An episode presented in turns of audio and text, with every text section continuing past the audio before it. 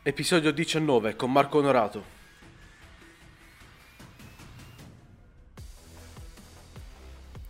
Benvenuto su Motivation. Io sono Ferdinando Bonsegna e ti porterò con me in questo viaggio alla scoperta della motivazione che provoca l'azione. Cosa spinge i nostri ospiti ad agire e ad inseguire certi obiettivi? Lasciati ispirare da loro e fortifica la tua motivazione. Salve a tutti ragazzi, benvenuti in questo nuovissimo episodio. Dunque oggi vi ho portato un ospite che seguo, o meglio seguo la sua pagina da tantissimo tempo. È il fondatore di Marketing Espresso. Io veramente non so come dirlo perché seguo Marketing Espresso da davvero tantissimo tempo, sin dalla sua prima Marketing Espresso News, e poi vabbè saprete di cosa si tratta. Diamo un calorosissimo benvenuto a Marco Onorato. Grazie Marco per essere qui. Grazie, grazie Ferdinando innanzitutto per l'invito. Ciao a tutti, insomma, chi ascolta e tutti gli ascoltatori del podcast. E per me è un onore, nel senso Ferdinando secondo me è stato anche troppo aulico nelle presentazioni, nel senso che la pagina e il progetto Marketing Espresso è nato da un annetto ormai, un pochino più di un anno, quindi non è sicuramente una, un progetto veterano. Eh, ci segue sicuramente Ferdinando dall'inizio perché si è visto la primo, il primo formato di news che abbiamo mandato su Instagram, magari era dopo tre o quattro mesi dalla nascita, quindi è un po' dall'inizio, però sicuramente nonostante i risultati ottimi che abbiamo, che abbiamo ottenuto nel tempo, eh, ci sentiamo ancora all'inizio, nel senso che sia io sia l'altro fondatore Alessandro ci sentiamo sicuramente ancora all'inizio, abbiamo tanto ancora da imparare nonostante i risultati. Perfetto, perfetto. Vabbè, dopo parliamo un po' bene di Marketing Espresso, cosa fa e roba varia, perché no, loro sono anche uh, coloro che supportano un altro grandissimo ospite che abbiamo avuto, Marco Massuero. Adesso vorrei chiederti uh, di raccontarmi un po', diciamo, eventi un po' particolari della tua vita, eventi salienti che l'hanno caratterizzata, qualcosa che ti ha dato magari una spinta. Non so, hai qualcosa da raccontarmi? Come no, come no. Penso nella vita di tutti ci, sia, ci siano stati eventi che poi hanno un pochino cambiato le carte in tavola e hanno rappresentato un po', io lo chiamo il punto di rottura, cioè quel punto in cui magari stavi conducendo una vita molto lineare, hai capito un po' cosa volevi fare o comunque che hanno cambiato totalmente il tuo mindset e ti hanno fatto prendere sul serio poi la vita, nel senso che magari fino a quando si hanno diciotto, diciannove, venti anni, oppure anche prima, cioè a chi succede prima, si prende la vita molto con leggerezza. Quando si comincia a capire che si ha un, una certa età, non nel senso che si è vecchi, perché ovviamente a venti anni ancora sei nel pieno della gioventù, però si comincia a capire che si entra nel mondo dei grandi, si deve un po' capire come affrontare la vita in modo serio. E diciamo che io sono abbastanza giovane, nel senso ho ventisei anni, quindi non, ancora sono tra metà tra i venti e i trenta. E, diciamo, sono appassionato di marketing fin dall'inizio, fin, penso dalle scuole medie, scuole superiori, anche se all'inizio ovviamente l'unica cosa che vedi del marketing magari sono le pubblicità in televisione, e i spot dei brand famosi, quindi associ un pochino al marketing la parte che si avvicina più alle persone, cioè la pubblicità, l'advertising. Poi dopo, piano piano informandomi e all'università soprattutto, ho capito bene la differenza. Questa è una cosa molto importante perché poi tuttora c'è magari qualche appassionato di marketing che ancora non sa bene la differenza fra pubblicità e marketing vero e proprio, che sono collegati, però ovviamente il marketing comprende la pubblicità e tantissime altre cose. Dopo quindi ho, fatto, ho avuto una formazione scientifica, quindi liceo scientifico norma- normale come molti di quelli che poi hanno... hanno studiato materie economiche, nonostante io ripeto che secondo me per il marketing fare materie, studiare materie quasi più umanistiche secondo me aiuta,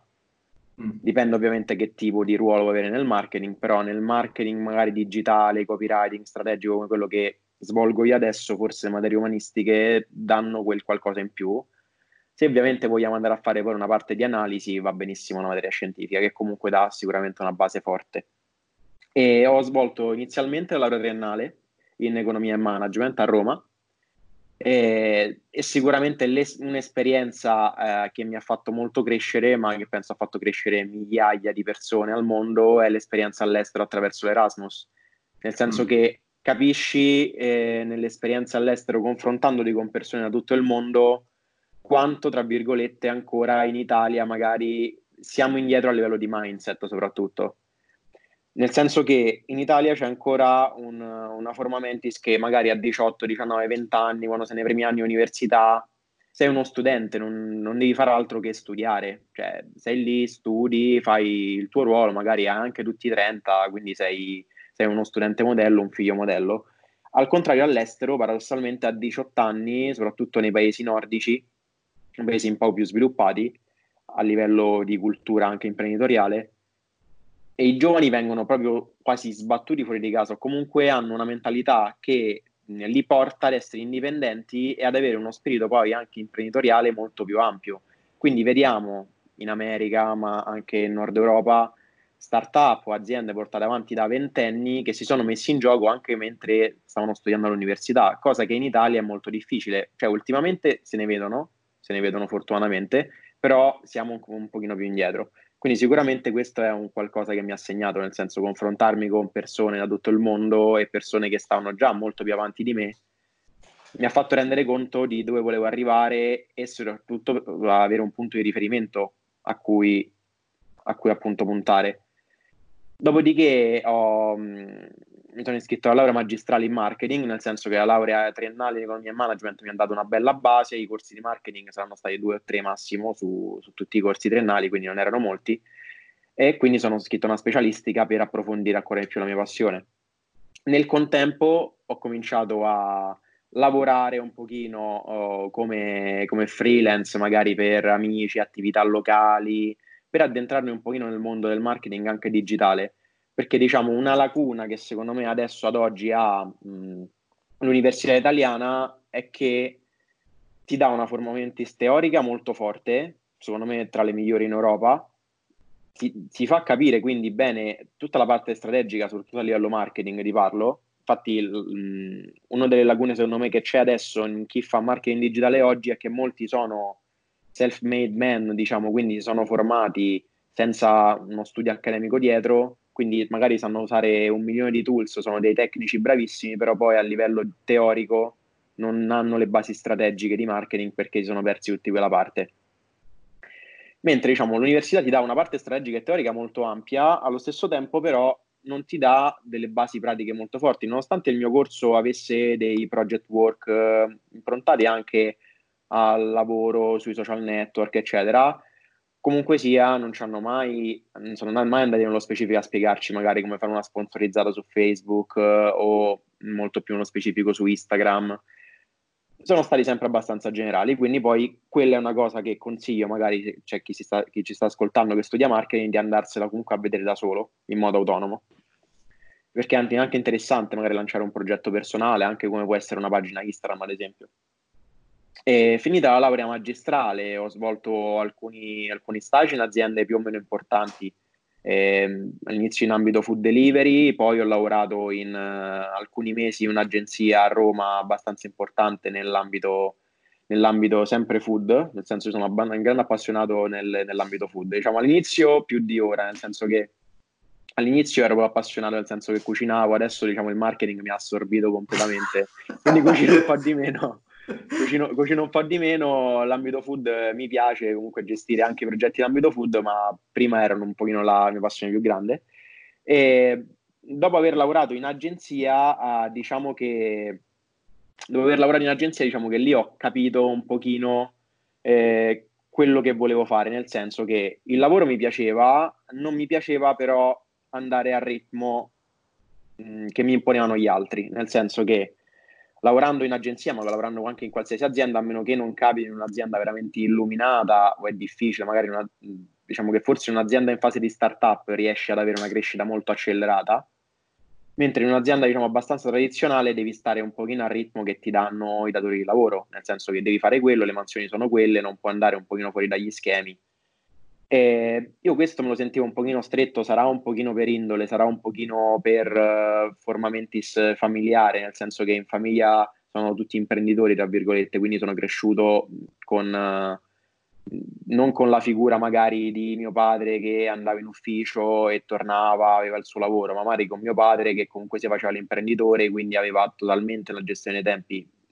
personale, lavorava forse molto più degli altri, perché nel senso mio padre stava veramente ventiquattro su ventiquattro in ufficio, però c'era un total, una forma mentis totalmente diversa, non che sia negativa e positiva, ha i suoi lati positivi e lati negativi rispetto al lavoro dipendente ovviamente.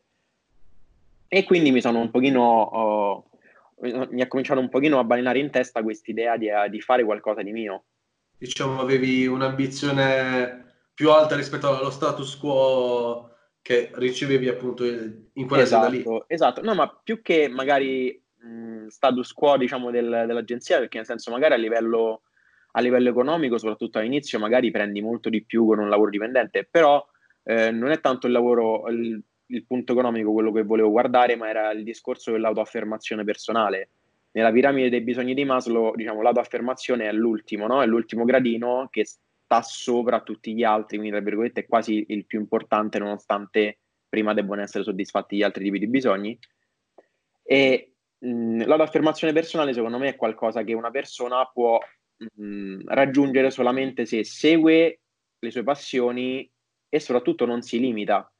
Poi io sono, diciamo, convinto di una cosa: se devi fare un pochino il passo più lungo della gamba, lo devi fare quando hai venti anni. Mm. Nel senso che lo puoi fare anche quando ne hai cinquanta sessanta, per carità, però ovviamente quando ne hai cinquanta sessanta, ma anche quaranta, e hai magari una famiglia, e sei molto più stabilito, è molto più difficile magari buttarti in un'avventura rispetto a quando hai venti anni. Quando hai venti anni, il peggio che può succedere è che magari hai perso un anno o due, hai imparato tantissimo, quindi hai un bagaglio, però non hai una situazione così tragica. Ecco, infatti, mh, vai, vai. Per questa cosa qui uh, io ci tengo moltissimo. Allora, cerco di divulgare il più possibile questa cosa, uh, del fatto di buttarsi quando si è giovani,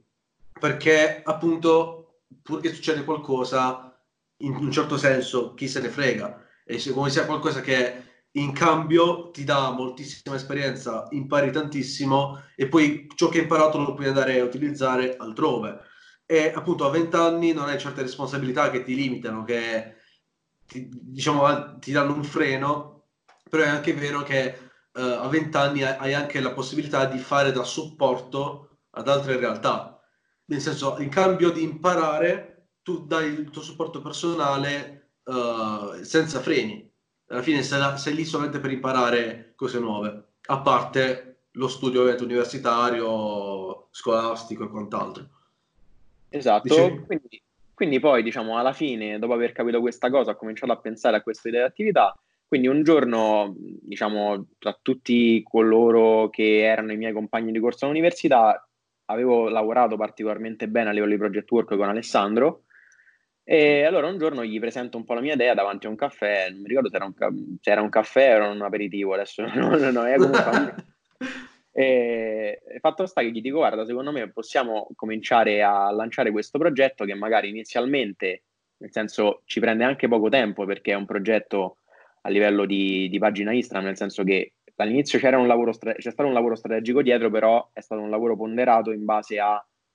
tempo che avevamo disponibile e anche l'impegno che volevamo metterci dentro, nel senso che all'inizio siamo partiti puntando tutto su un canale, come è giusto fare, con un impegno diciamo alto per quel canale, però che non comprendeva anche altre cose, quindi era abbastanza gestibile. Poi abbiamo detto vediamo come va, e poi nel frattempo alimentiamo anche il discorso dell'agenzia. Quindi appunto gli ho presentato questo progetto di Marketing Espresso, lui mi ha, de- mi ha dato comunque la sua disponibilità a partecipare. All'inizio, diciamo, soprattutto me ne sono occupato principalmente io, nel senso che lui, e, diciamo, io lavoravo già un pochino come, come freelance, lui anche, però collaborava anche con un'altra agenzia, mentre io, diciamo, ero totalmente indipendente, quindi avevo molto più tempo disponibile. E,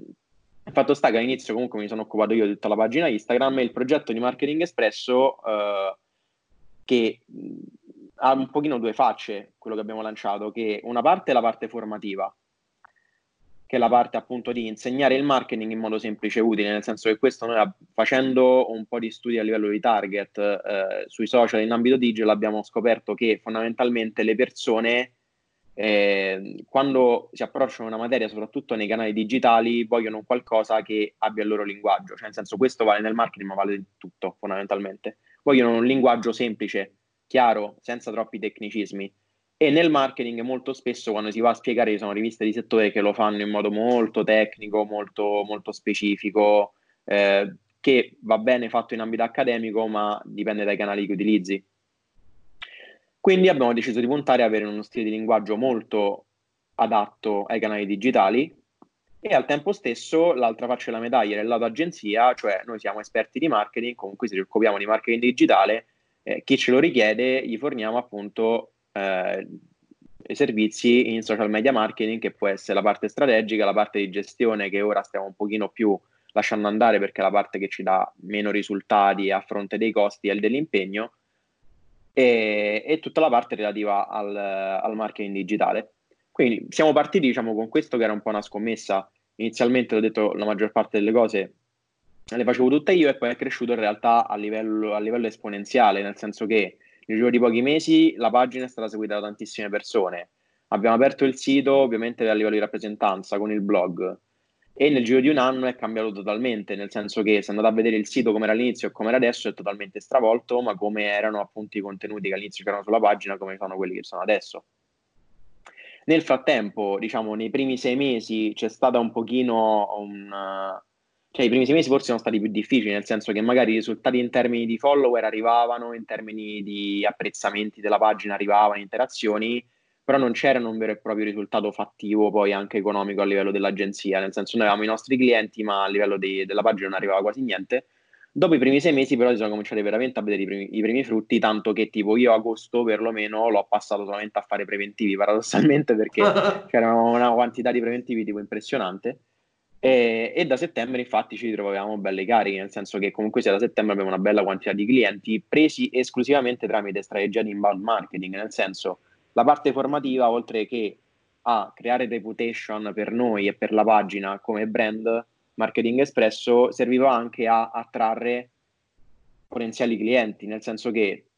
con l'inbound marketing fai vedere che sei bravo in, in qualcosa, i contenuti prendono viralità, raggiungono persone, chi vede i contenuti dice mazza questi sono bravi, vediamo se mi possono aiutare, e ti cercano loro, ti dicono guarda sei bravo, uh, voglio un tuo servizio. Quindi fondamentalmente noi adesso tutti i clienti che abbiamo sono clienti che abbiamo preso tramite l'inbound marketing, non ci siamo andati a cercare nessuno, sono loro che hanno cercato noi, che è una cosa tra virgolette fantastica, perché tuttora io vedo realtà grandi, piccole e tutto che ancora mandano mail a spam, mail a spam tra l'altro prese in modo legalmente dubbio, nel senso che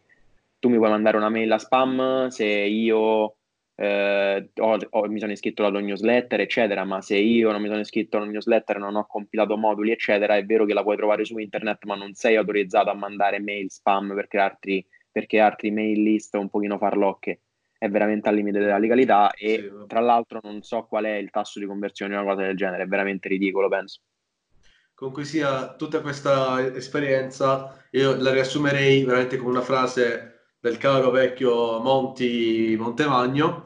eh, che dice il lavoro non si cerca, il lavoro si attrae. Alla fine è quello che praticamente avete fatto voi,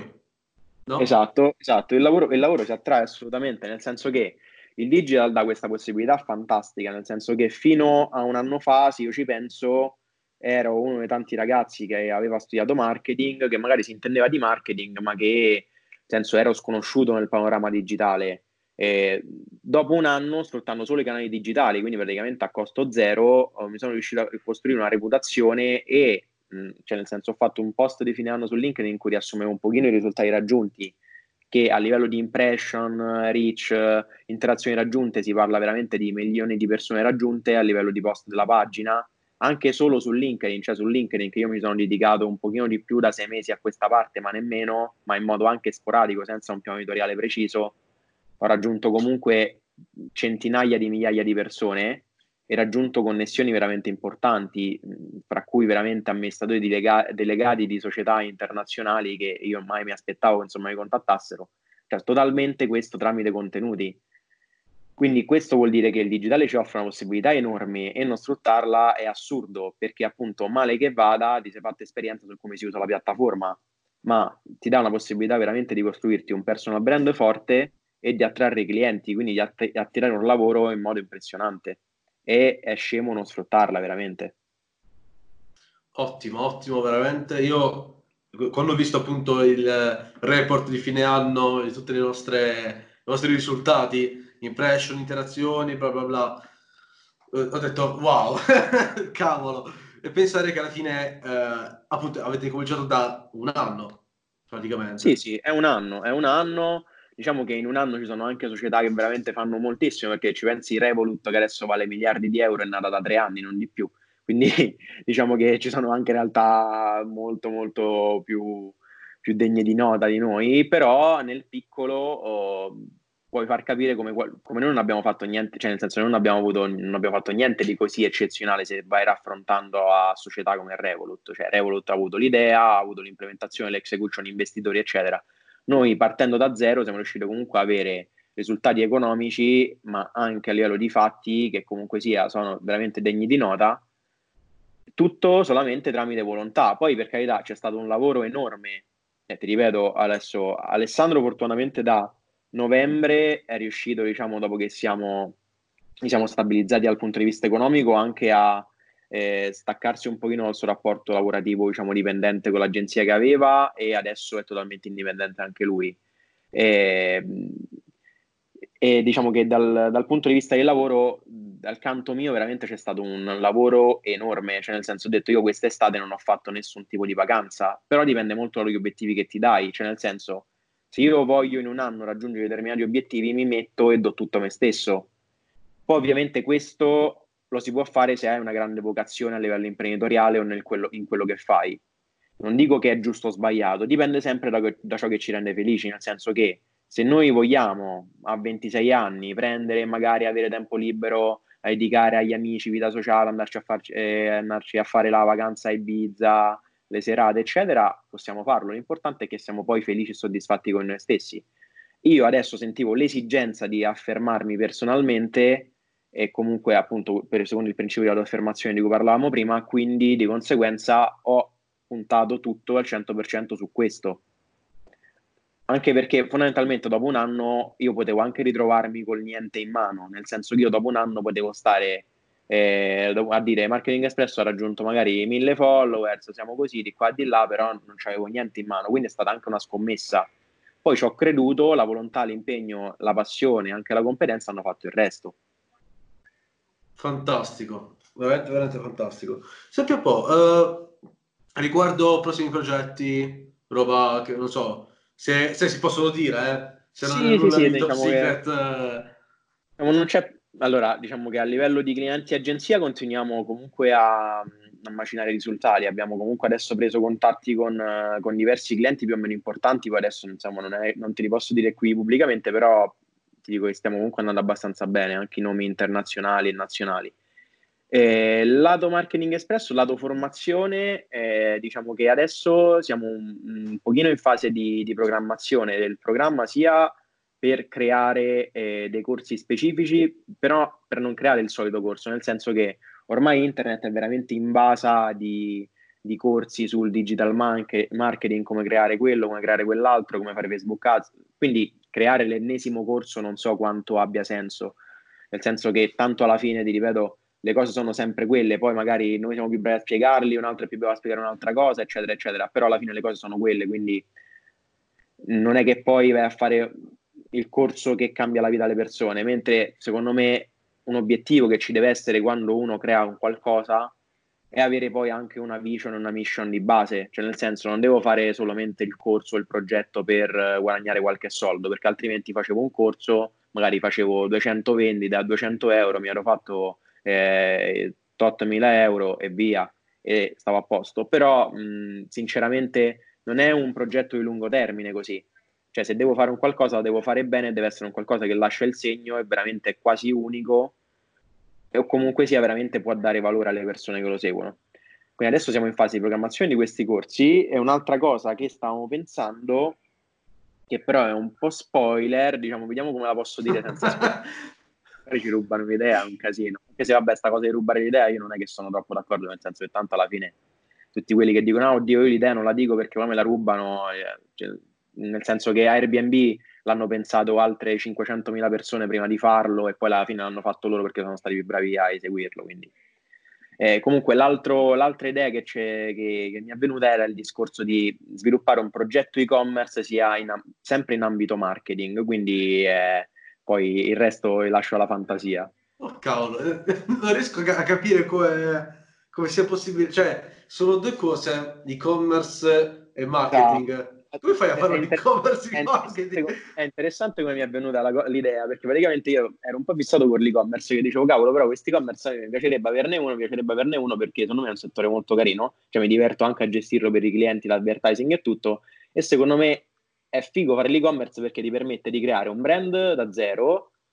e due, gestire poi delle vendite, cosa che invece dovresti fare, cioè poi cosa, cosa che fino a vent'anni fa dovevi crearti un negozio fisico, era un po' un casino, no? Nel senso avevi comunque degli investimenti, mentre con l'e-commerce veramente paghi ventinove euro al mese Shopify e ti sei fatto l'e-commerce, ciao.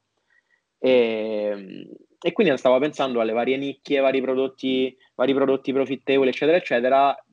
però la base fondamentalmente che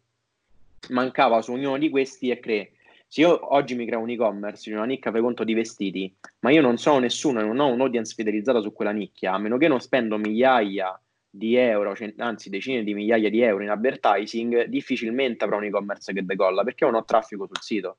non ho persone che lo vedono. Infatti la cosa migliore che consigliano tutti, che mi ricordo disse anche Massimo Ciaia, che l'altro che ha intervistato mi sa poco tempo fa, sempre sul podcast. Sì, proprio e... due giorni fa, rispetto eh. alla registrazione, vabbè, eh. poi le registrazioni saranno spalmate sì, sì, sì. nel tempo, però sì, eh, poco tempo fa. Sì, in una lezione che seguivo, che ho seguito adesso nell'ultimo semestre in un master in blockchain, mh, lui ci parlava un pochino della parte digital e diceva, nel senso, quasi tutti i progetti di un blogging, e faceva, diciamo, esempi di casi, di casi studio come My Secret Case, partono come? Si creano magari un blog in cui condividono un articolo al giorno per un anno, magari anche ripubblicando l'articolo nei gruppi di interesse su Facebook, in un anno si sono creati una base utenti magari di Eh, quindicimila, trentamila, quarantamila lettori mensili del blog che vanno lì perché hanno contenuti di valore in una determinata nicchia che fai conto in questo caso può essere i vestiti per uomo per esempio, e dopo che hai quell'audience, se tu ti riapi il blog vai subito in attivo perché tu dai un prodotto a delle persone che sono già in target, che si fidano di te, sono già fidelizzate al brand e quindi parti subito col botto. Quindi fondamentalmente devi sempre costruirti l'audience in qualche modo, quindi se hai l'advertising questi tempi sono molto molto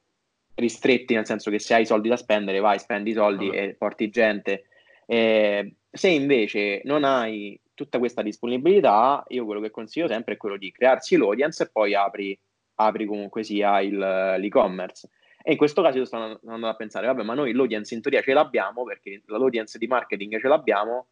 Eh, che possiamo fare a livello e-commerce? Eh, eh, ho avuto un po' di idee che secondo me sono interessanti, poi insomma quando le svilupperemo le vedrete. Rimango proprio con, eh. con gli occhi aperti, appena esce non vedo l'ora, perché eh. cioè, che cavolo, non... Io, non, io personalmente non riesco a capire come, come incastrare le due cose. No, ma questa Vabbè. cosa poi tra l'altro dà due grandi lezioni secondo me che vanno sempre messe in... Uh, in primo piano. Una cosa è di pensare fuori un pochino dagli schemi, nel senso che uno di solito pensa che l'e-commerce debba essere sempre fatto per prodotti che tanto alla fine vediamo tutti i giorni, cioè nel senso il cervello umano è abituato a pensare l'e-commerce in questo caso, perché anche te non riesci a pensarlo in ambito marketing, perché fondamentalmente tutti i giorni vediamo e-commerce di vestiti, scarpe eccetera, che li vediamo, quindi dici vabbè mi faccio un e-commerce di scarpe, ce ne stanno un milione, ok. L'e-commerce di marketing non si vede, quindi il cervello è meno abituato a vederlo, però c'è la possibilità anche lì. E l'altro discorso è partire dalle cose che già hai, nel senso che se tu hai un'audience disponibile da fondamentalmente monetizzare, perché te ne dovresti andare a creare un'altra?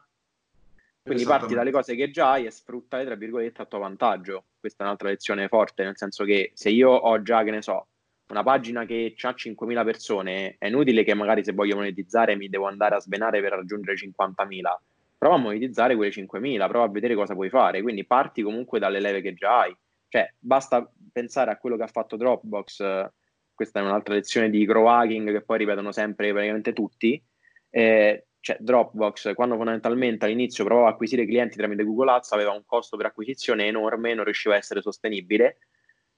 e che hanno fatto? Hanno detto ok, prendiamo la base utenti che già abbiamo, gli diciamo che gli offriamo spazio gratuito su Dropbox se ci portano altri clienti e vediamo che succede, e nel giro tipo di pochissimo hanno praticamente sono tipo esplosi e oggi Dropbox è tutti quelli, è, insomma l'azienda che conosciamo tutti. Perfetto. No, sono, vabbè, parlare a me il marketing mi piace un sacco, nonostante non diciamo, non vado a, a farne chissà quanto alla fine dei conti, però tutte queste idee creative e il metodo di capire come farcela con gli strumenti che si hanno mi piace un sacco, soprattutto cercare temi che magari sono fuori da, dal proprio ambito di competenza, farli funzionare su quello che effettivamente si sta facendo e creare qualcosa di carino, di nuovo, di, di un po' inusuale, mettiamola così. Come no, sì, ma anche questa è una questione sempre di mindset, nel senso che se uno guarda bene a fondo le cose e guarda un pochino fuori dagli schemi, riesce a vedere, ci sono molte più possibilità di quelle che vediamo apparentemente, e il digitale Giusto. Ci dà un sacco di strumenti, tra l'altro, quindi eh, diciamo un consiglio che daresti a qualcuno che inizia, diciamo, oggi la sua attività su Instagram, sui social, che consiglio gli daresti, diciamo, fondamentale, come dire, questo non te lo devi scordare mai, perché sennò, cioè, non, non raggiungi magari i risultati che io prevedo che tu raggiunga. Ok, quindi diciamo un consiglio più di mindset che di strategia, diciamo, perché poi va bene. Sì, diciamo, diciamo, a livello, diciamo sì. che a livello strategico, per rispondere a questa domanda c'è bisogno, diciamo, almeno di sapere quali sono gli obiettivi, che poi quelli sono sempre un po' alla base. E a livello di mindset, secondo me, la cosa che non deve mai mancare nel digitale, perlomeno, sono due cose. Uno... Ci siamo, sono tre cose, però sono una che comprende due cose, diciamo, adesso mi spiego. Una cosa è la curiosità, cioè nel senso la curiosità che poi comprende l'apprendimento continuo e anche la passione, nel senso che se io sono curioso è perché sto facendo qualcosa che mi appassiona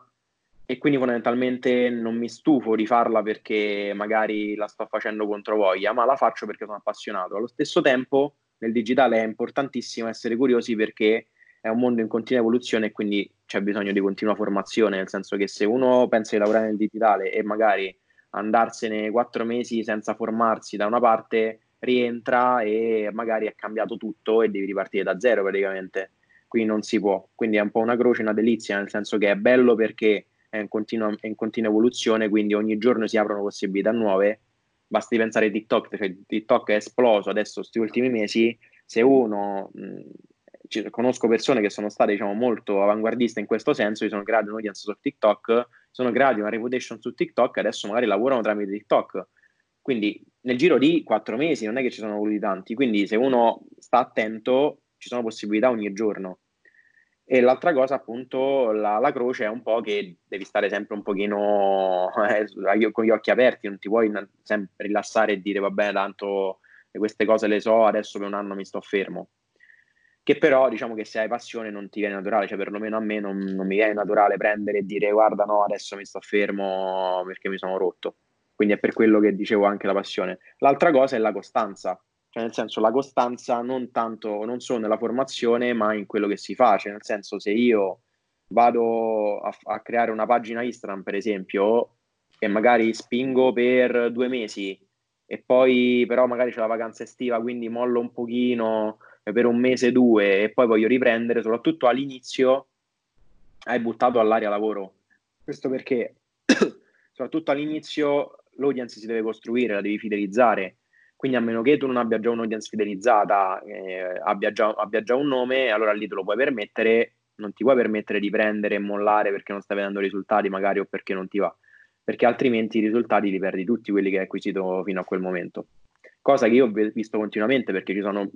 un sacco di pagine in realtà carine che sono andate insieme a noi che però poi nel tempo hanno mollato, hanno pubblicato di meno eccetera e non, non hanno poi continuato. E il discorso oh, invece è diverso per pagine magari molto valide, magari che hanno anche più seguito di noi, che però magari allo stesso tempo non hanno un progetto sotto. Quindi anche un altro consiglio valido è quello di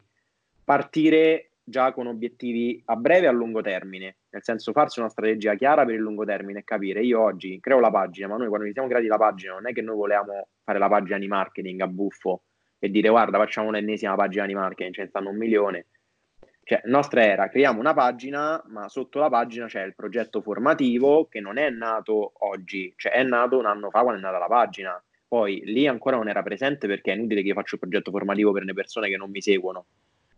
Però c'era, e c'era anche il discorso dell'agenzia, quindi ad oggi ci ritroviamo comunque con un progetto che ha seguito delle tappe, poi magari alcune uh, sono andate lineari, altre hanno preso un percorso più lungo, però c'è stato comunque degli obiettivi a lungo termine che uno ha seguito e quindi sapeva già cosa doveva fare, e ti rendono anche più facile il percorso. Perfetto. Cioè, allora, questa conversazione mi sta facendo un casino, perché stanno uscendo un sacco di mh, spunti molto molto interessanti che magari per chi è all'inizio, per chi appunto ha una sua startup, un'idea, una, una pagina Instagram che vuole far nascere, secondo me se ascolta questa conversazione ha una, bu- una buona direzione. Grazie mille Marco, te lo dico già, non abbiamo ancora finito, siamo ancora più o meno all'inizio, ma gra- grazie mille davvero. E, diciamo, per quanto riguarda le tue difficoltà nella vita, diciamo difficoltà che anche magari in quest'anno ti hanno dato del filo, del filo da torcere, che ti hanno dato, mh, ti hanno insegnato qualcosa nonostante siano state veramente toste da superare. Ok, guarda, allora in realtà in quest'anno, cioè nel senso, adesso ti spiego un pochino la mia storia, nel senso, prima ho messo una parte perché tanto sapevo che poi c'era questo di domanda, ho detto, tanto poi la dico dopo, è inutile che mi metta a parlare di un po' di, un pochino più approfonditamente della mia storia personale, nel senso che quest'anno fortunatamente a livello di difficoltà vere, a livello personale, che mi hanno detto, guarda no, sono proprio insostenibili, eh, non ci sono state fortunatamente, nel senso che ci sono state difficoltà professionali, ovviamente, nel senso che è stato un anno iper sfidante, cioè anche solo mettersi eh, ogni settimana a avere degli impegni, portarli avanti, rispondere a decine di migliaia di messaggi, eccetera, portare avanti il lavoro con i clienti, interfacciarsi con i clienti, quelle sono difficoltà, però sono difficoltà di cui parlano tutti fondamentalmente, ma che secondo me sono difficoltà che si superano e che fanno parte del lavoro quotidiano, nel senso che avere il cliente che magari dopo tre mesi non ti rinnova perché ti dice che non hai fatto un bel lavoro quando in realtà te gli porti i dati e i dati dicono il contrario, quella è una cosa che capiterà sempre. E provare a, il cliente che ti dice no però guarda è troppo quello che mi chiedi, quando fondamentalmente è un, è un, sono prezzi super onesti, solo che lui non si rende conto del lavoro che fa, e quelle sono cose che, di cui parliamo sempre e di cui secondo me sono problemi che fondamentalmente ci sono, ci saranno, ci sono i modi per risolverli, mh, continuamente sentiamo sui digital giustamente i modi per risolverli, che possono essere quello di acculturare il cliente, fargli capire il valore, posizionarsi, eccetera eccetera, però le difficoltà secondo me professionali eh, sono una derivazione e sono meno importanti di quello che può capitare a livello personale. Mi spiego, nel senso, allora io eh, ho un, una visione dei problemi un pochino deviata in senso positivo, secondo me, perché riesco ad avere uno sguardo a livello prioritario molto, mh, molto oggettivo, nel senso, secondo me ci sono dei problemi che hanno una determinata priorità, ci sono de- degli altri problemi che hanno altre priorità, e poi ci sono i problemi veramente importanti. Allora, io eh, mh, ho diciamo passato la maggior parte del no, la maggior parte no, in realtà alla fine diciamo della mia adolescenza e inizio anni ma- da maggiorenne sempre un pochino a rincorrere. Questo perché? Perché diciamo è da quando che ho diciotto anni che mi hanno diagnosticato una malattia che ad ora è incurabile, diciamo è sotto controllo, nel senso sto bene, eh, tranquilli, nel senso okay, sto, sto mi sto già preoccupando, vado no no no però tra virgolette è una malattia è una malattia infiammatoria del sistema immunitario che ad ora non ha una cura, ha solo cure palliative per tenerla sotto controllo. E i primi anni non ti nego che non è che sono stati difficili di più, cioè nel senso io i primi anni da quando mi hanno diagnosticata, che avevo diciotto anni, a quando si è manifestata diciassette anni, e fino a ventuno ventidue anni ho comunque passato quasi più tempo in ospedale che a casa un altro po', quindi fondamentalmente eh, cioè io stavo sempre in rincorsa a livello di tempi di studio, eh, tempi di università eccetera, perché passavo più tempo in ospedale. Quando tornavo in università e quando riuscivo ad andarci dovevo recuperare tutto quello che non avevo fatto nel tempo in ospedale quando stavo male, quindi di conseguenza ho passato sempre tempi di rincorsa. Però mh, diciamo questa secondo me è una croce che mi porto dietro, nel senso che sicuramente sarei stato meglio se non c'era, però al tempo stesso io penso che a ognuno capiti quello, cioè le cose capitano sempre secondo me per un motivo, nel senso che questa esperienza positiva o negativa che sia, eh, mi ha fatto imparare tantissimo, soprattutto mi ha fatto capire quali sono l'importanza delle cose, cioè nel senso, molte volte magari uno si arrabbia perché ok, no, perché magari, cioè ci sono persone che si arrabbiano perché magari il post su Instagram va male, per esempio, no? Che è una stupidaggine, tutti riusciamo a dire che è una stupidaggine, Ci sono persone che magari si incazzano, no, perché il cliente mi ha mollato a livello professionale, o perché magari la ragazza con cui sono uscito da un mese mi ha mollato, eccetera, eccetera. Che non, non è una, non sto dicendo che questi sono problemi minori, nel senso che ognuno poi ha i suoi problemi, però se riusciamo magari a vedere quali sono veramente le cose importanti, io vi dico che la salute insieme magari alla famiglia sono due cose che inizialmente ti riescono a far vedere quali sono veramente le cose importanti su cui, per avere un occhio oggettivo su cui valutare poi le priorità delle altre, delle altre cose che ci succedono. Infatti molto spesso io magari anche a, con, chi, con chi parlo gli consiglio magari anche di, di andare a fare beneficenza, di andarsi magari a fare un giro tipo negli ospedali per vedere veramente tipo chi sta male, quando sta male, e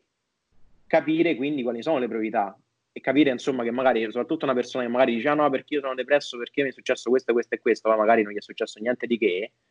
che magari per lui è una cosa importante, però se, se riesce a vedere con i suoi occhi le persone che veramente stanno male, poi lì magari si riesce a rendere conto. E questo discorso poi qual è? Io quando mh, diciamo riuscivo a stare bene nei periodi diciamo di, di acutizzazione della malattia che avevo, quando riuscivo a stare bene poi mi ritrovavo tipo in un cavolo, questo mese sto bene, devo fare talmente tante cose che devo recuperare tutto il tempo, e dico cazzo sto bene, ringrazio, ringrazio veramente che sono riuscito a stare bene questo mese, quindi devo recuperare tutto il tempo, e quindi mi sfondavo e riuscivo poi comunque a, ri- a recuperare tutto, nel senso che eh, il liceo non ho perso nemmeno un anno, eh, eh, ma, eh, l'università non ho perso nemmeno un anno, mi sono laureato col massimo dei voti, quindi fondamentalmente alla fine io sono riuscito negli obiettivi. Però questa forma mentis mi è rimasta, perché adesso quando io, adesso che sto bene comunque da diversi anni, fortunatamente ultimamente sempre di più, eh, cioè il tempo lo utilizzo come proprio se fosse un dono, cioè nel senso il tempo che abbiamo è un dono e non va sprecato, nel senso che non ti dico che non ci deve stare vita sociale, non ci devono stare i momenti di cazzeggio, cioè quelli ce li ho anch'io, magari sotto dei periodi di più, dei periodi di meno, però non vanno, non vanno sprecati. Quindi paradossalmente se io in un anno sono riuscito a fare determinate cose, anche perché mh, ho questa forma mentis che mi ha permesso di Eh, spingermi al massimo tra virgolette delle mie possibilità, perché dico sto bene, ho il tempo, non mi manca niente, sfrutto al massimo il tempo, non mi interessa le altre cose, riesco a dare priorità, e soprattutto mi ha, mi ha permesso di affrontare le difficoltà della vita, mi continua,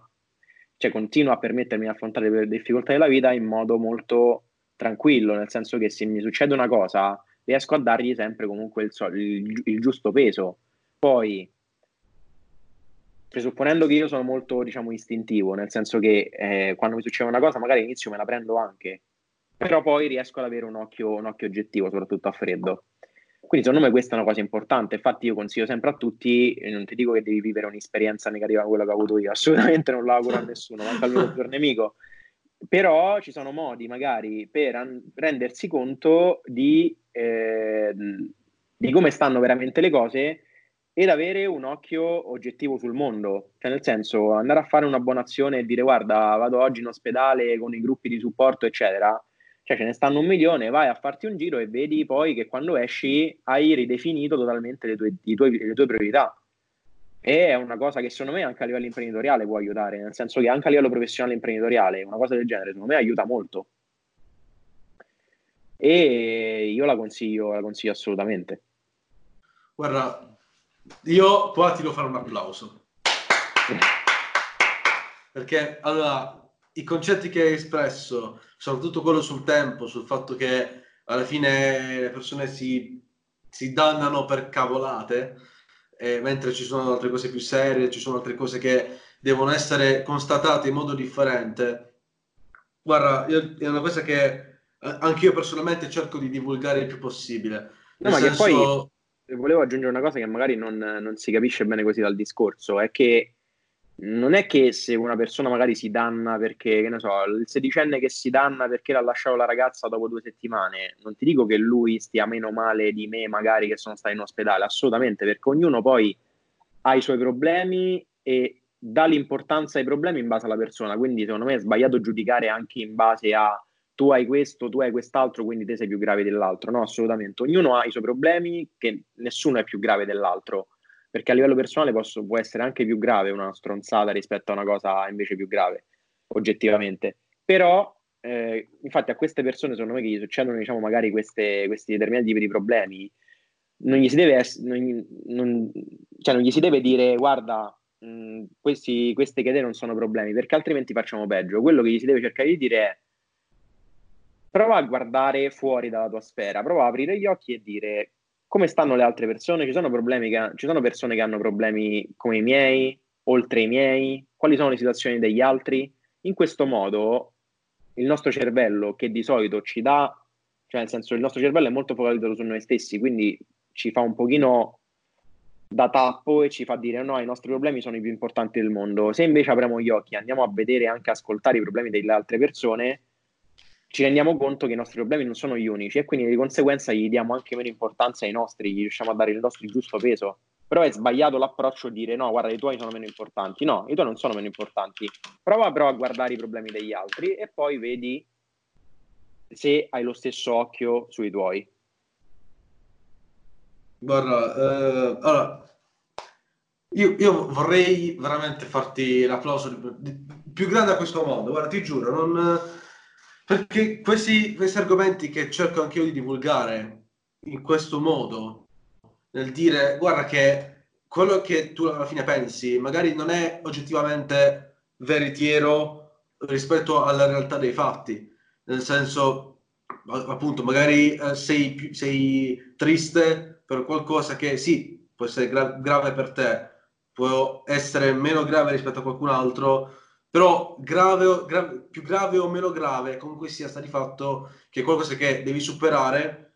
facendo affidamento su quello che alla fine sei tu, su quello che è, su come migliorare la tua situazione, in poche parole. Come no, nonostante... poi ci, ma, ma ci cadiamo tutti poi in questa cosa, perché è una, sì. è una purtroppo non un difetto, però è un qualcosa di intrinseco nell'essere umano, nel senso che anche io diverse volte magari, mi, cioè io veramente mi arrabbio per delle volte per delle cavolate, eh, mo fa tutto il discorso, però io mi, non è che sono Superman, cioè mi arrabbio per delle cavolate, magari come tutti,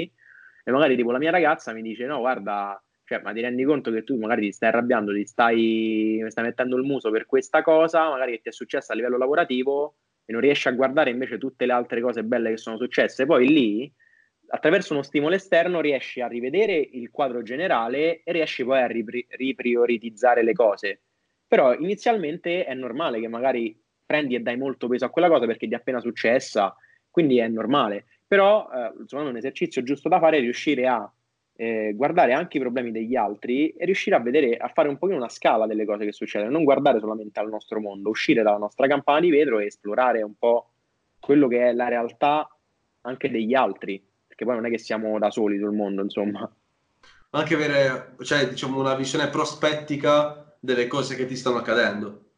Esatto, diciamo, eh, esatto, appunto... che è difficilissimo, eh, però può... è una cosa molto utile da fare. Che poi fa anche tanta differenza in tante cose alla fine, cioè, infatti, eh... infatti forse gli obiettivi a breve, medio e lungo termine ti aiuta proprio a questo, nel senso è lo stesso discorso, se io mi pongo gli obiettivi a breve, medio e lungo termine, so cosa devo raggiungere adesso, fra tre mesi e fra un anno. Se la stessa cosa, se io uh, mi pongo e guardo solamente ai problemi che ho nella mia sfera personale, non guardo magari a cosa ho raggiunto, i problemi che avevo tre mesi e che non ho adesso, i problemi che hanno gli altri, guardo solamente un pezzo del puzzle e quindi non riuscirò mai a vedere la bellezza dell'intero quadro, no? Esatto, esattamente. Guarda, complimenti, complimenti davvero.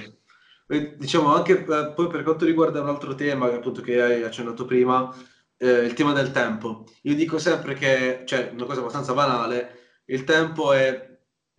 è irrecuperabile, cioè il secondo che passa non lo si può recuperare, e fin qui tu dici sì, va bene, ok, ma non è che uno può vivere ogni secondo della propria vita al massimo, se no non si andrebbe a, do- a dormire, no? Però quello che dico sempre io è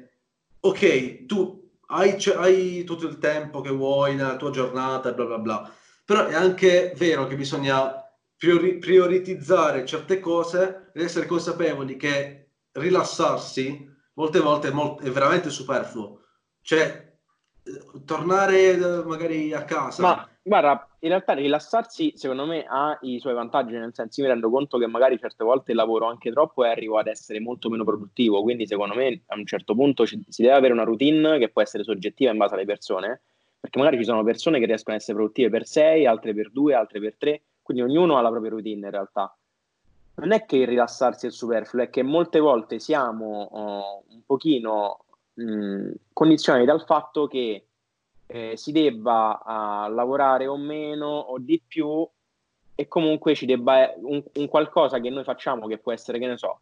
la partita, la play la sera, come può essere un'altra cosa, è indispensabile, altrimenti moriamo. Ma in realtà non è così. Nel senso, dobbiamo mantenere le cose che sono essenziali e focalizzarsi sulle cose fondamentali per raggiungere i nostri obiettivi. Poi, se il nostro obiettivo è avere una vita rilassata, va benissimo che te non lavori quattordici ore al giorno, ma lavori sei ore al giorno, stai tranquillo, ti passi le tue serate, l'importante è che sei felice te e che hai raggiunto i tuoi obiettivi. Ma se te vuoi raggiungere e dire no, perché io voglio eh, farmi un, un nome, voglio creare il mio brand, e poi comunque sia passi tutte le serate uscita a prendere la birra con gli amici, a passare cinque ore al pub, è normale che le, non stai facendo delle azioni che in prospettiva possono aiutarti a raggiungere i tuoi obiettivi, quindi poi non ti puoi nemmeno lamentare.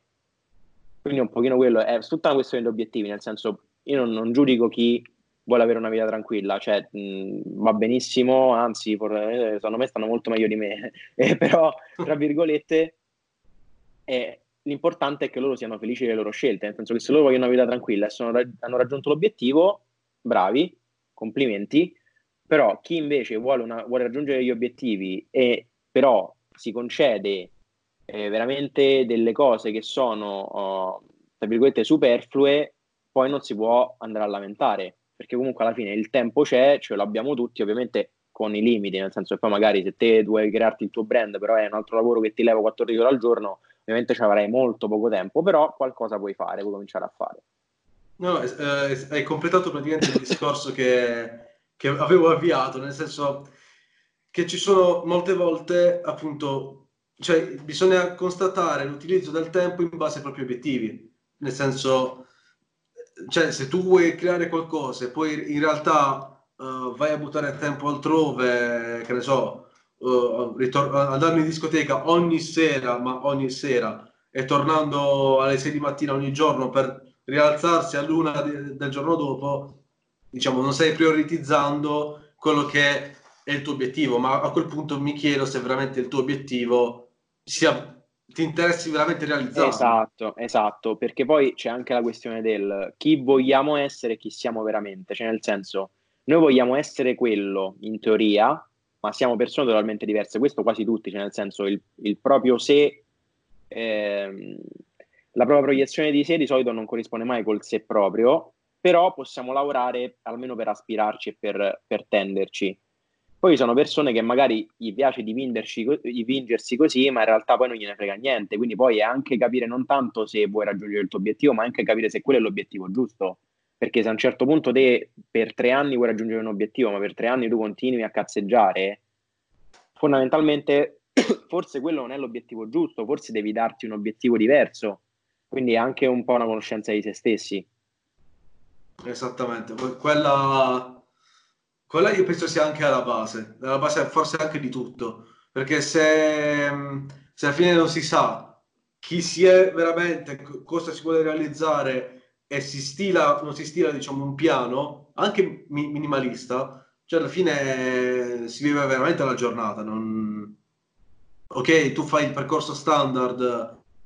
scuola, università, lavoro, per poi arrivare magari a un'età più adulta che dici ok, io ho accettato questo lavoro quando ero ventenne perché volevo andare in discoteca, esatto, utilizzare i miei soldi, però alla fine ti trovi legato a ad una realtà che non ti piace, e alla fine, cioè, a quel punto è veramente la fine del mondo. No, ma poi in realtà ce ne sono tanti che magari hanno proprio un piano e dicono guarda, io voglio fare carriera in azienda, quindi prendo il lavoro, eccetera, eccetera, e loro hanno ben, ben, hanno ben chiari gli obiettivi che vogliono raggiungere. Ne sono altri purtroppo che secondo me non si rendono conto e si fanno trasportare dagli eventi, nel senso che magari finisci l'università, entri in un'azienda, quando hanno trenta anni si rendono conto che magari stanno facendo un qualcosa che non gli piace, e che hanno, tra virgolette, non buttato, però non hanno utilizzato gli anni in cui potevano fare qualcosa per prendere in mano la loro vita, perché magari sono fatti trasportare dagli eventi, perché dice vabbè, fino all'università eh, aspetta che mi lavo le cuffie che stanno, stanno scaricando. Ok. Università e fondamentalmente eh, non ho avuto il tempo di pensare a farmi un piano e, e sono entrato in questa azienda e poi dall'azienda mi hanno dato la promozione e poi di qua e poi di là e poi la ragazza e poi la casa insieme e fondamentalmente non sono riuscito a fermarsi un attimo e a dire aspetta, ma io cosa voglio fare nella vita? Voglio fare veramente questo? Sto andando nella direzione giusta? Sì, allora continuo. No, provo a cambiare. E magari se ne rendono conto troppo tardi, questo mi dispiace. Infatti io quello che gli dico, è vero che è difficile certe volte, perché quando hai vent'anni nemmeno ci pensi a queste cose, ti fai prendere dagli eventi e tutto un seguire di cose, però quello di provare a fermarsi un attimo e pensare alla propria situazione e vedere dove sto andando per capire insomma se la direzione è giusta. Questa è una cosa che consiglio comunque a tutti di fare, perché è veramente fondamentale poi e te la ritrovi, perché magari poi fino a trenta anni, trentacinque stai tranquillo perché stai vivendo una vita carina e eh, tutto, poi quando cominci veramente ad avere più tempo, comunque cominci a pensare perché cominci a essere più grande, più riflessivo, poi te le ritrovi queste cose. O perlomeno potrebbe essere pure che magari provi un'avventura e non ti riesce, però almeno c'hai, non c'hai il rimpianto di non averci provato, eh? Almeno quello, cioè sicuramente c'è un tipo proprio di soddisfazione differente. Esatto, io poi anche eh, c'è una cosa che appunto continuo a ripetere a tutti coloro che dicono eh va bene, ma se io provo poi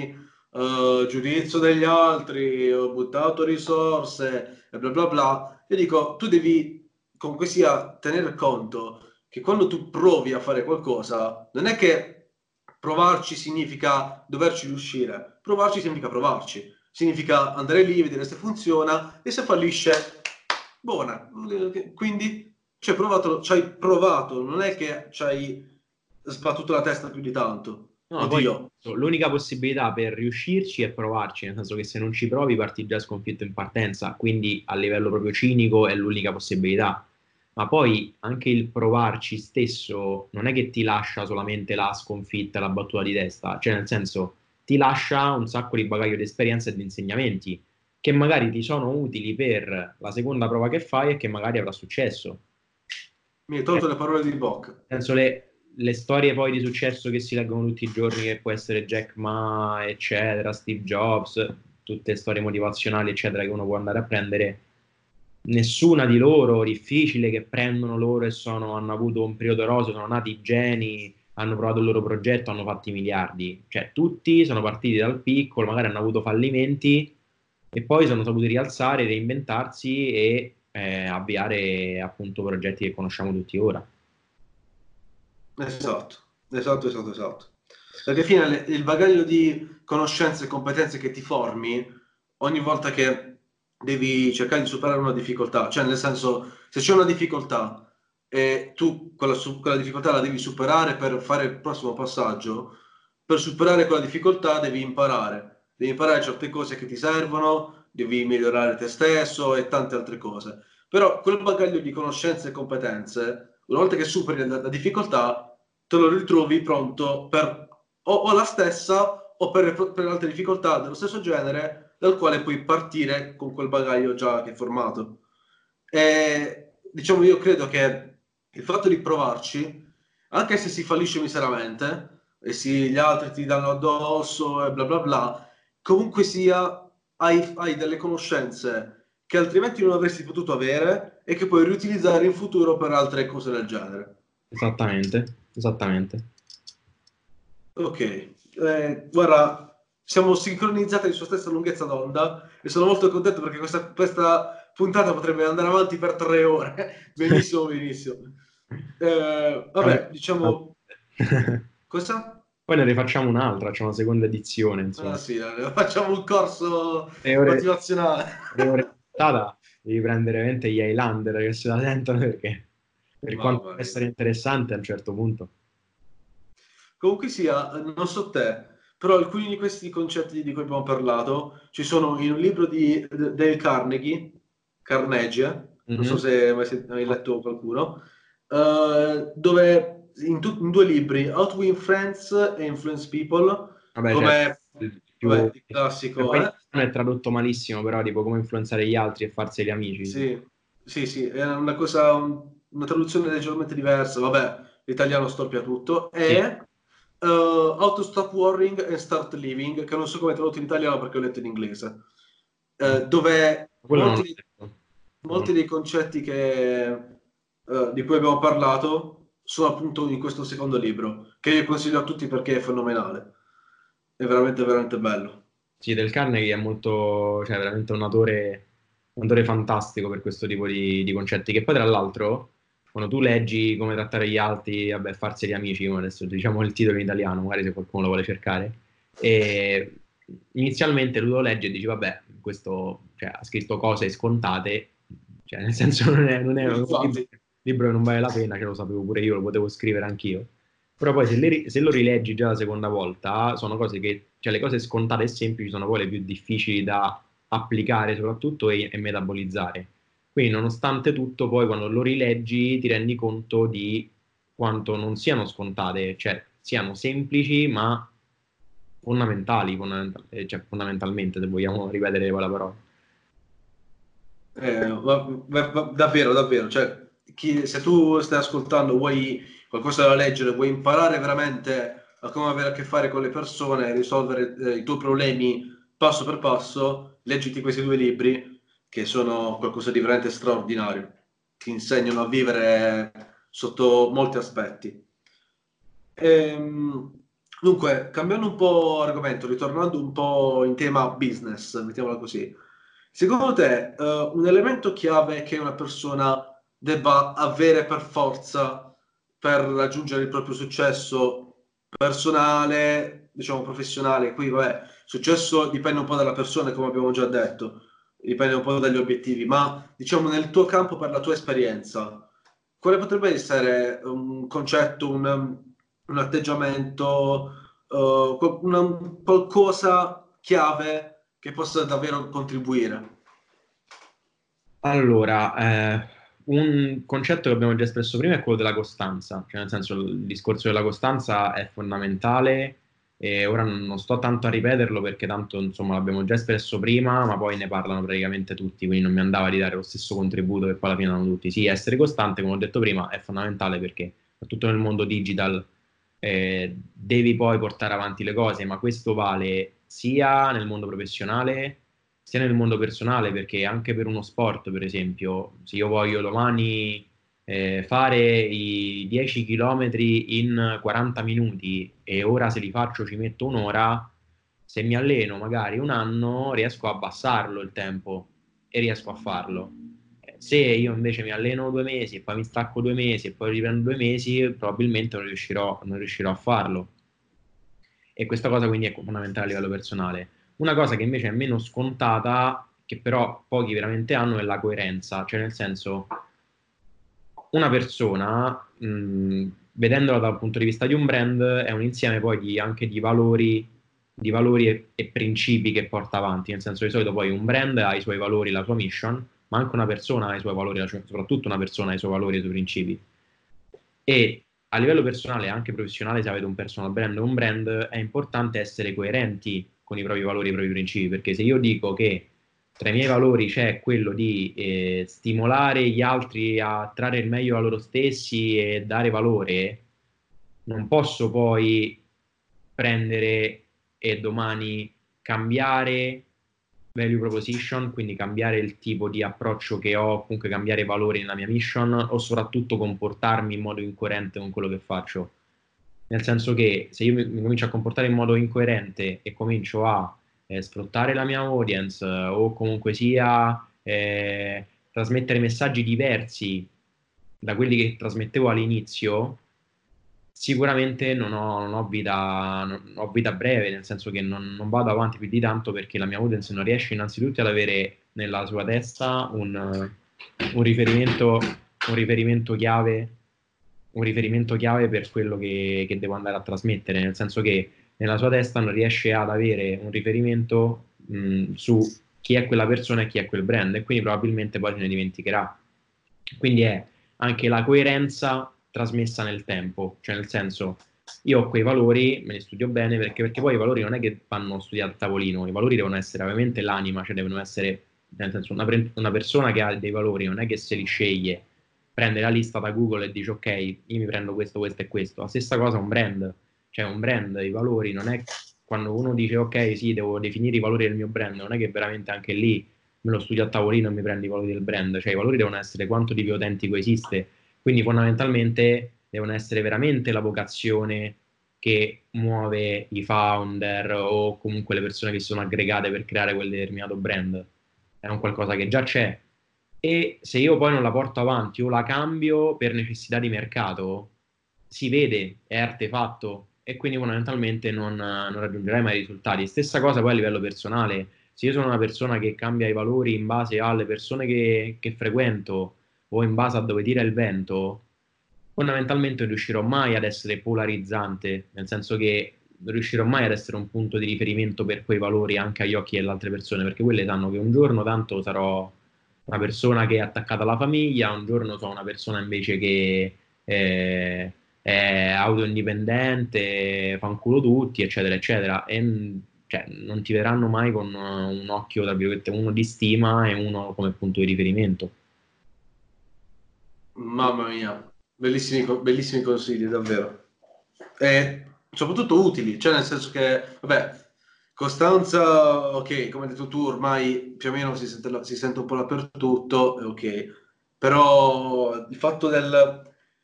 del brand, come tutti i valori appunto che mh, seguono come definizione di se stesso, dei propri contenuti e quant'altro, essenzialmente sì, sono veramente veramente interessanti. E diciamo, vediamo un po' alla domanda chiave di questo podcast: qual è la tua motivazione che ti spinge all'azione, ovvero perché fai quello che fai giorno per giorno, perché ti sei spinto così tanto oltre per quanto riguarda Marketing Espresso? Guarda, in parte secondo me poi le risposte stanno già nel, in quello che abbiamo detto durante il podcast, cioè nel senso all'inizio io ho parlato dell'autodeterminazione, cioè nel senso io ho una grande voglia di autodeterminazione che secondo me poi alle persone, le persone ce l'hanno tutti questa voglia,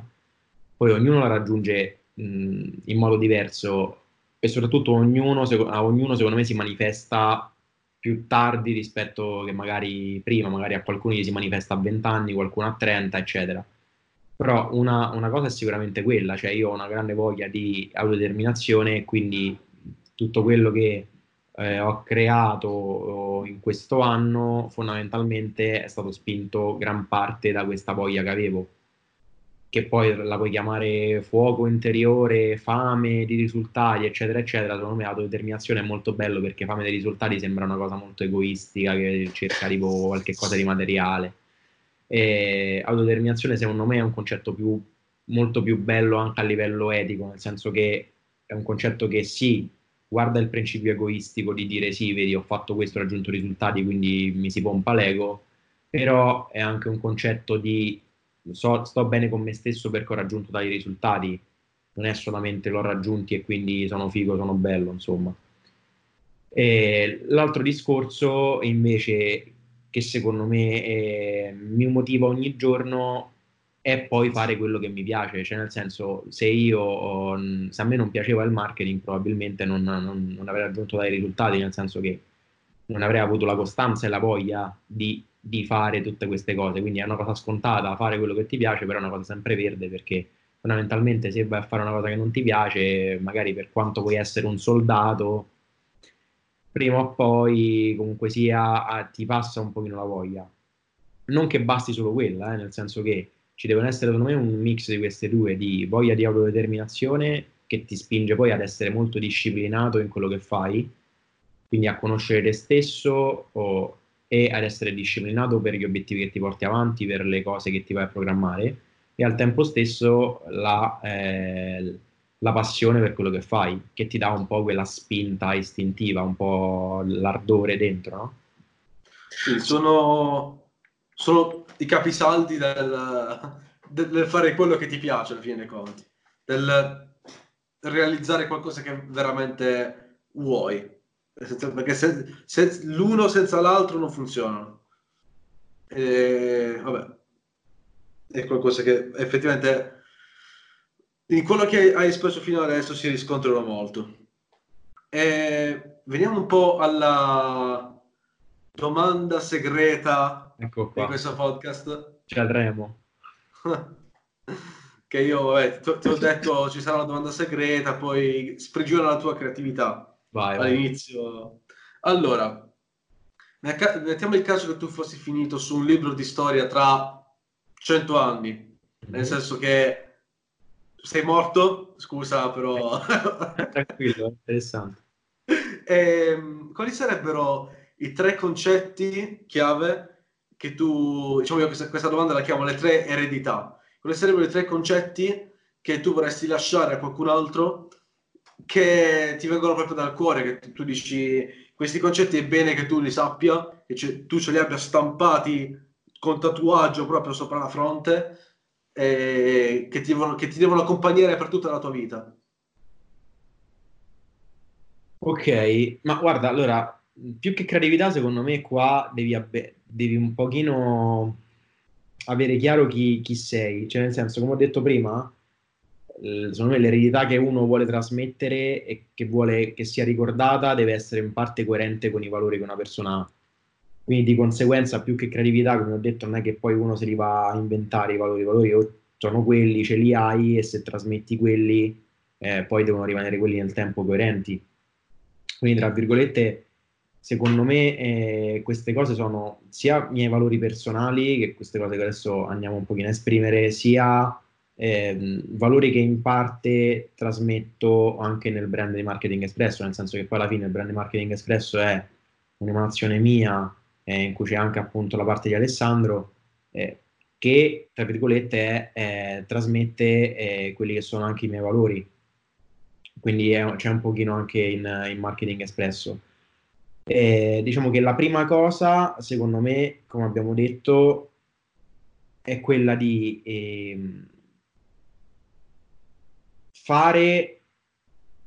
ciò che ci appassiona, ma non nel senso di solamente sì, fai ciò che ti piace. Cioè, fai ciò che ti appassiona e sfrutta al massimo tutte le potenzialità che ci sono, sia a livello di strumenti esterni, eccetera, sia a livello di tempo per raggiungerle. Nel senso che questo è l'unico modo, secondo me, per non avere rimpianti, nel senso che, ok, se io faccio che ciò che mi appassiona, quindi magari ho la fortuna di fare veramente ciò che mi appassiona, però se, mh, se voglio raggiungere determinati obiettivi, e come abbiamo detto prima, non sfrutto al massimo magari il tempo che ho a disposizione o gli strumenti che ho a disposizione, alla fine eh, come se ho buttato una possibilità, perché magari ci sono tante persone che non hanno la possibilità di fare ciò che li appassiona, che invece se, se l'avrebbero mh, sfrutterebbero veramente al massimo le, l'occasione. Quindi non solo fai ciò che ti appassiona, ma veramente sfrutta tutto quello che hai per, per raggiungerli questi obiettivi, perché altrimenti è un'occasione sprecata. Quindi questa, diciamo, è la prima cosa. eh, L'altro discorso è, secondo me, il discorso di non pensare in singolo. Questo sia a livello di mindset, nel senso che, come ho detto prima, a livello di, di priorità, di problemi che si vanno a affrontare nella vita, non si deve, persa- non si deve pensare come persona singola, altrimenti rischiamo di ehm, confinarci all'interno della nostra campana di vetro, e il rischio è quello che pensiamo innanzitutto che i nostri problemi sono più importanti di quelli degli altri, e l'altra cosa, non riusciamo a vedere l'oggettività delle cose, e quindi, tra virgolette, viviamo in un nostro mondo che è totalmente falsato e siamo anche infelici probabilmente, perché non riusciamo ad avere uno sguardo o uno sguardo oggettivo sul mondo. E al tempo stesso, anche a livello professionale, secondo me, questa penso sia anche una tendenza che poi sarà nei prossimi anni dei brand, ma giustamente, nel senso che i brand che non avranno questa tendenza, secondo me, tenderanno a scomparire, quella di considerarsi non solo brand e l'audience da monetizzare, gli utenti, i consumatori da monetizzare, ma avere un impatto anche sul resto delle persone che sono sul pianeta, nel senso che se io ho mh, un brand, sono una persona, ma non penso anche all'impatto che ho sugli altri, e quindi penso solamente in singolo, a parte a livello etico, non lo so, è molto più basso come concetto rispetto a livello etico e anche a livello, a livello appunto di concetto, eh, ma è proprio un qualcosa che secondo me eh, non, ha, non avrà lunga vita, perché, tra virgolette, le cose belle sono le cose condivise, cioè nel senso, i brand, quelli più forti, sono quelli che veramente danno valore, quelli che aiutano le persone e non solo quelli che li sfruttano. Gli altri sono cose che magari vanno di moda un anno, due anni e poi basta. La terza cosa, uh, mi era venuta in mente prima, vediamo se la riesco a ricordare. Eh, vediamo, vediamo, vediamo. Ah, questa è una cosa, ecco, questa è una cosa carina. Questa è una cosa carina perché forse è il mio grande difetto, tra virgolette, quindi ci devo lavorare veramente tanto, non dare per scontate le cose, cioè nel senso, eh, io ho la tendenza, che poi in realtà ne, l'hanno un po' tutti, poi c'è le persone che ce l'hanno più accentuata e chi meno, Eh, che si danno per scontate le cose che si hanno soprattutto, cioè nel senso, se io ho la vicinanza di una persona o mh, magari il supporto di una determinata, anche una determinata audience su Instagram, o l'aiuto da parte di una determinata organizzazione, quando ce l'abbiamo, la diamo purtroppo per scontate, quindi dare per scontato le cose che si hanno, secondo me, è uno dei più grandi problemi che può avere una persona, perché è una cosa che viene naturale, perché tu le cose che hai, tra virgolette, che hai conquistato, poi le metti da parte.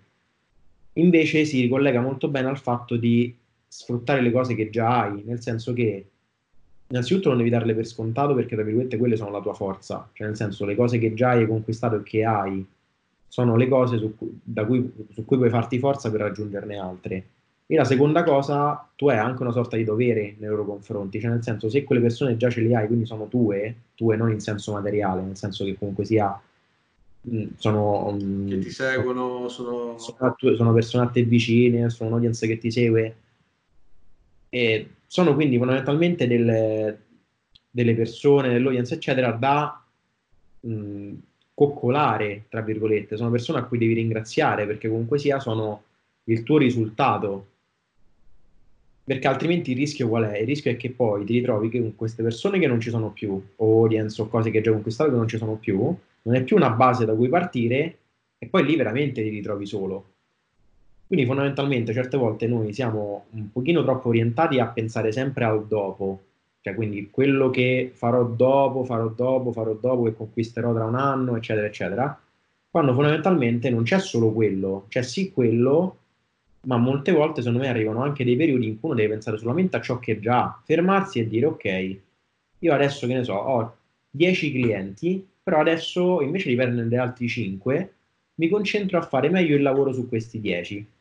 perché comunque sono dieci clienti che già ho preso e che magari possono dare soddisfazioni, poi prendendo dieci quindici magari non riesco a dare soddisfazione a tutti. Quindi questa cosa che delle volte viene molto... viene molto Non, non considerata, è secondo me un concetto molto importante, perché partire da ciò che si già innanzitutto è, è semplice, nel senso che queste cose già si hanno, quindi è più semplice, e poi può portare veramente a risultati inaspettati, e soprattutto penso che sia proprio una cosa bella, nel senso che molte volte, anche se parliamo a livello personale, le persone che abbiamo di fronte, è inutile andare a pensare di... Eh, magari noi abbiamo due amici, un amico che abbiamo da quindici anni e un amico che abbiamo conosciuto negli ultimi mesi, che però è il nuovo amico, è il, quell'amico figo, e quindi magari gli diamo più importanza, no? Mm-hmm. Magari quello che viene da quindici anni giustamente dice, però cavolo, cioè io da quindici anni ho visto la vita, la tua vita, morte e miracoli, ti ho sostenuto in ogni momento, e tu magari dai più importanza a quel nuovo amico che è figo e bello e non me lo dai, che l'ho conosciuto da un mese, e non a me. Cioè è anche brutto nei confronti degli altri, quindi non è una, co- non è una, cosa, non è una cosa bella, e che poi non, secondo me è anche la base per raggiungere, tra virgolette, una sorta di felicità, per quanto il concetto di felicità secondo me sia abbastanza astratto, però partire da ciò che si ha, quindi essere comunque anche soddisfatti di quello che si ha, e, e, non, e non darlo per scontato, ti dà una base di soddisfazione che altrimenti non avremmo, e che andremo a cercare sempre esternamente, che quindi non ci porterebbe a un'insoddisfazione perenne, e quindi a non raggiungere mai, diciamo, un concetto di felicità e soddisfazione. Invece così ce l'avremo appunto già disponibile. Wow, veramente io a, a, a questa chiacchierata darei un simbolo per simboleggiare tutti questi concetti: la mano che applaude. Cioè, sul serio, non... mi è piaciuta in un modo incredibile, veramente, veramente, veramente, veramente incredibile. Sì, diciamo, gra- sono... perché non, cioè nel senso, è una chiacchierata che ho fatto volentieri, e non sapevo in realtà come poteva venire, nel senso che non è che mi sono preparato niente, ho detto le domande le ho lette cinque secondi prima che iniziassimo la videochiamata, perché appunto non è che, non è che ho avuto tanto tempo per guardarmelo. Eh, però cioè, sono soddisfatto che siano, ti, ti sia piaciuta e che magari possano riuscire a passare anche, anche uno solo dei concetti che abbiamo espresso a, a chi ci ascolta. Io veramente cercherò di prendere i più spezzoni possibile, di spingere su, su quello che hai detto, perché è, tanti, il novanta per cento delle cose che hai detto sono le cose che io ripropongo ogni giorno. Quindi diciamo, riguardo a targetizzazione dei contenuti, è perfetta, veramente veramente perfetta. Detto questo, eh, dopo un'ora e passa di, di registrazione, io dico che potremmo anche concludere qui, al mio eh sì. grandissimo dispiacere. Abbiamo messo di carne a fuoco, eh, dai. Eh sì, soprattutto, cioè, hai fatto un sacco di tempo di monologo, quindi però le corde vocali ce l'ho, ce l'ho un po' sta cosa, infatti cioè, sono un chiacchierone praticamente. Vabbè, ma la, una palla, calcola che mo adesso inizierò tipo a febbraio a fare anche tipo l'assistente alla cattedra di comunicazione alla LUIS a Roma, e praticamente cioè nel senso il professore fortunatamente dà molto spazio agli assistenti, nel senso che noi siamo tipo in, in quattro o cinque e alcuni che c'erano, ne sono io che sono nuovo. Eh, però ci dà proprio, ci affida proprio delle lezioni che, in cui dovremo appunto esporre totalmente noi, cioè siamo noi totalmente responsabili delle lezioni. Io ho tutta la parte sul digital, social media, e però penso gli studenti farò una palla, cioè, veramente. No, secondo me si divertiranno pure, cioè se sono, se sono i concetti che hai espresso fino ad adesso valgono tanto. Vabbè, detto questo, tu, tu che ci stai ascoltando, forse ci starai odiando, forse ci starai amando, forse non so io che cosa, però eh, detto questo